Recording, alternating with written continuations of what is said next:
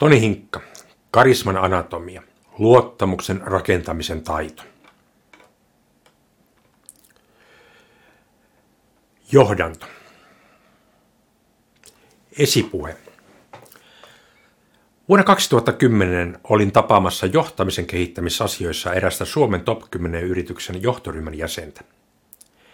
Minusta tuntui hieman epämukavalta. Hän ei tuntunut oikein kuuntelevan eikä vastaavaan esittämääni kysymyksiin. Hän tuntui olevan muissa ajatuksissaan. Luulin mokanneeni jotain. Pitkältä tuntuneen hetken kuluttua hän keskeytti puheeni. Hän kertoi hieman ahdistuneen oloisena, kun hän ei saa ääntään kuuluviin johtoryhmässä. Hän ajattelee organisaation, asiakkaiden ja työntekijöiden parasta, mutta häntä ei oikein kuunnella. Jos kuunnellaan, ei oteta tosissaan. Saman aikaan toinen johtoryhmän jäsen, jonka vaikuttimet eivät vaikuta lainkaan pyyteettömiltä, saa kaiken huomion ja asiansa agendalle. Toni, sinä olet vangitsevan vaikuttava, hän sanoi. Voitko opettaa minulle tuon taidon, hän pyysi.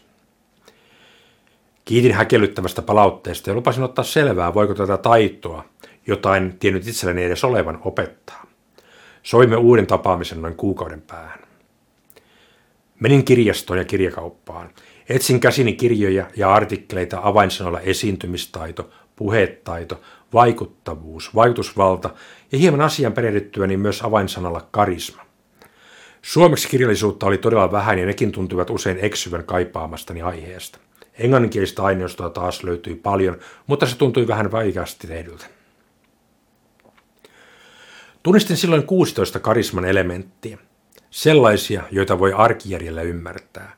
Sellaisia, joita voi kuka tahansa kehittää. Tapasimme tämän johtajan kanssa uudelleen. Kerroin tutkimusmatkastani. Varoitin, että kaikki mitä hän kuulee minulta seuraavaksi ei välttämättä tunnu kivalta, mutta kaiken mitä sanon, sanon hänen hyödykseen. Sitten hypättiin syvään päätyyn. Aloitimme läsnäolosta. Polviin, pöytään ja kännykkään vilkuilun sijaan katsoimme toisiamme silmiin. Kynän ja silmälasien pyörittelyjen sijaan pidimme kätemme levollisesti pöydällä välissämme. Näennäisen kuuntelun sijaan opettelimme pyrkimystä todelliseen ymmärtämiseen. Mies muuttui silmissä. Hänen silminsä syttyi innostuksen roihu. Hän liikuttui ja liikutti minuakin. Tunnissa hän ymmärsi. Sovimme seuraavan tapaamisen noin kuukauden päähän. Neljän viikon päästä istuin tämän yrityksen alaulan sohvalla. Hän ilmestyi vastaanottotiskin vierestä nousevien portaiden yläpäähän. Hän odotti paikallaan, kunnes katseemme kohtasivat. Lämmin hymy valaisi hänen kasvonsa. Hän käveli portaat alas minua hyväksyvästi katsellen. Napakan ystävällinen kädenpuristus. Ohjaava ja turvallinen ote olkapäästäni ohjasi minut oikean neukkarin suuntaan. Wow! Olinko tosiaan tapaamassa samaa henkilöä kuin kaksi kuukautta aikaisemmin? En ollut uskoa aistejani. Hän kertoi elämänsä muuttuneen. Nyt kun hän kohtaa ihmiset täydellisellä toisia kunnioittavalla läsnäololla, ihme tapahtuu. Toiset tekevät hänelle aivan samoin. Häntä kuunnellaan, hänen asiansa otetaan tosissaan, hänen ideoihinsa sitoudutaan. Aloitimme harjoitella seuraavia karisman elementtejä. Tämä tapaaminen mullisti myös minun elämäni, vaikken sitä silloin vielä täysin tajunnutkaan. Kerroin kollegoilleni tästä ihmeestä. Hekin halusivat oppia vaikuttavammiksi ja hekin halusivat oppia auttamaan ihmisiä samalla tavalla. Ryhdyimme porukalla etsimään lisää tietoa aiheesta. Kaiken mitä vain saimme käsimme vaikuttamisesta. Aluksi se tuntui vaikealta, mutta hetken ajan päästä huomasimme, että tavallaan lähes jokainen kirja, elokuva ja asiaohjelma kertoo tarinaa vaikuttamisesta. Kysymme johtamisen valmennus, mentorointi ja koulutusasiakkailtamme, kiinnostaako heitä karismakoulu, kuten tätä nimitimme aluksi. En muista nyt 12 vuoteen kuuleeni kertaakaan, ettei kiinnosta. Vuosien tiedonhankinnan ja harjoittelun sekä satojen mentorointien, valmennusten ja koulutusten malliin valikoitui 30 karisman elementtiä. Siis sellaisia, jotka voidaan tieteeltä ymmärrettävästi selittää ja joita kuka tahansa voi kehittää. Ryhmittelimme nämä karismaelementit kahdeksaan ryhmään, jotta ne on helpompi jäsentää ja esittää. Tässä ryhmittelyssä korvaamaton apu oli kollegani Erik Lundmark – Hänen aivonsa osaavat jäsenellä asioita tavalla, jota minä en pysty edes ymmärtämään. Näen vain lopputuloksen kauneuden ja pettämättömän logiikan. Jo kymmenen vuoden ajan Erik on ollut se henkilö, joka on aina saattanut minut oman ymmärrykseni yläpuolelle. Hänen kanssaan kirjoitimme vuorotellen myös aikaisemman karismakirjan pohjana olleen blogisarjan. Hänen nimensä olisi kuulunut olla kannessa rinnallani, mutta hän ei vaatimattomuuttaan sitä sinne halunnut.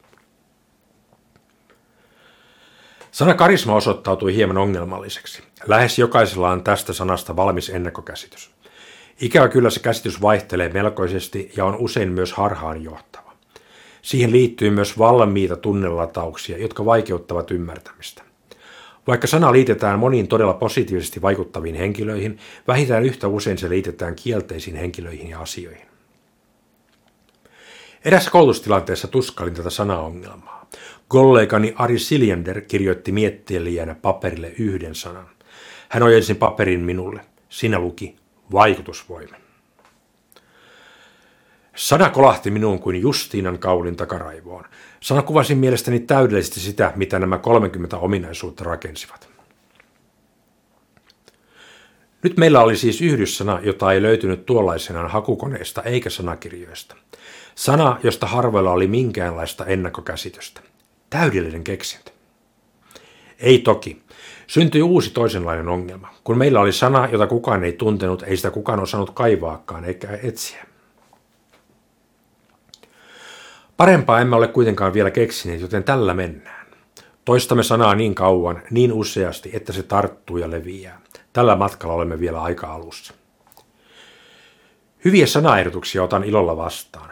Palkitsen ruhtiinallisesti hänet, joka tuo minulle sanan, joka kuvaa tätä täydellisesti, jonka kaikki tuntevat ja josta kenelläkään ei ole harhaanjohtavaa ennakkokäsitystä. Kirjoitin viiden vuoden vaikutusvoimakehityksen huipentumana kirjan Karisma 30 keinoa parantaa henkilökohtaista vaikuttavuutta. Se ilmestyi lippujuhlapäivänä vuonna 2015. Tuota kirjaa, kuten ei varmaan mitään muutakaan kirjaa, niin olisi olemassa ilman kustantajani Reino Myllymäkeä. Hän teki minusta tietokirjan ottamalla minut mukaan ensimmäiseen yhteiseen kirjaamme, joka julkaistiin 2010. Tämä kirja on kymmenes tietokirjani, jota olen ollut kirjoittamassa. Reino on kirjallinen mentorini. Selailin kirjaa hetken tätä kirjoittaessani. Ei siinä mikään väärinkään ole, mutta paljon olen oppinut seitsemässä vuodessa lisää. Todella paljon. Siksi tämä kirja on hyvin erilainen. Paksumpi, syvempi, diipimpi, vivaihteikkaampi ja toivottavasti myös hauskempi. Tiedettä ja dataa on tullut myös roppakaudella mukaan.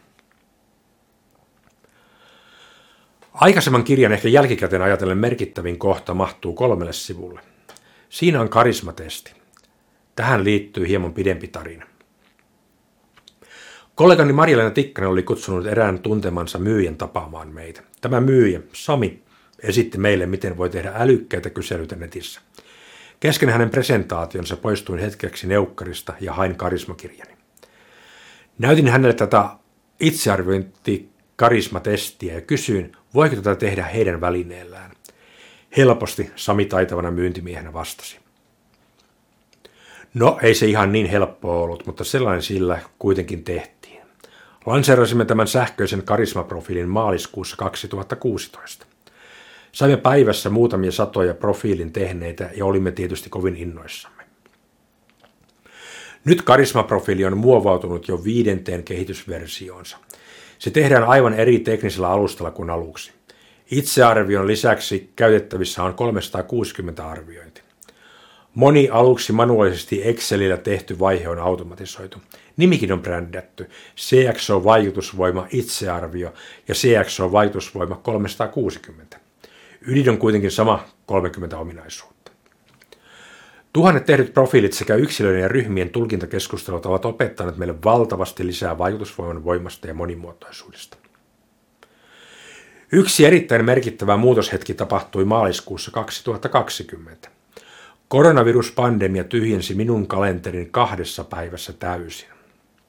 Olin aikaisemmin tehnyt työni tapaamalla ihmisiä fyysisesti ja esiintymällä paikan päällä olevan yleisön edessä. Etäkokoukset olivat minulle hyvin vahvasti epämukavuusalueella. Hetken olin kauhuissani. Tuhosiko etätyöskentelyyn siirtyminen sen kaiken, mitä olin kymmenen vuotta rakentanut? Kauhua kesti onneksi vain muutaman päivän. Pian se vaihtui ehkä tähän asti sen ammatillisen elämäni suurimpaan innostukseen. Ymmärsin, että mikään karismasta ja vaikuttamisesta tietämäni ei katoa etäyhteyksien myötä. Se tuo siihen vain uuden ulottuvuuden, hieman vaikeuskerrointa ja paljon lisämahdollisuuksia. Kaikki, mitä kehitämme etänä, on sovellettamissa myös läsnä. Erilainen vuorovaikutusmaailma auttaa myös ymmärtämään vaikuttavuuden olemusta eri tavalla. Minussa asuvan humanistin rinnassa sykkii myös suuri kiinnostus kaikkea uutta teknologiaa kohtaan. Minusta kuoriutui etäkyborgi. Toinen asia on se, että itseni lisäksi myös kohderyhmäni paransivat valmiuksiaan kohdata etävuorovaikutusvälinein. Tämä avasi aivan uudet mahdollisuudet ja tehokkuuden kohdata ihmisiä. Vielä merkittävämmäksi muodostui mahdollisuus erottautua selkeästi siitä suuresta massasta, jotka eivät kyenneet laittamaan etävaikuttavuuttaan kuntoon yhtä nopeasti. Ymmärsin, että etävaikuttamisen mestarit saavat aivan järjettömän kilpailuedun. Tämä vain voimistuu lähitulevaisuudessa, vaikka pandemia jossain vaiheessa loppuukin.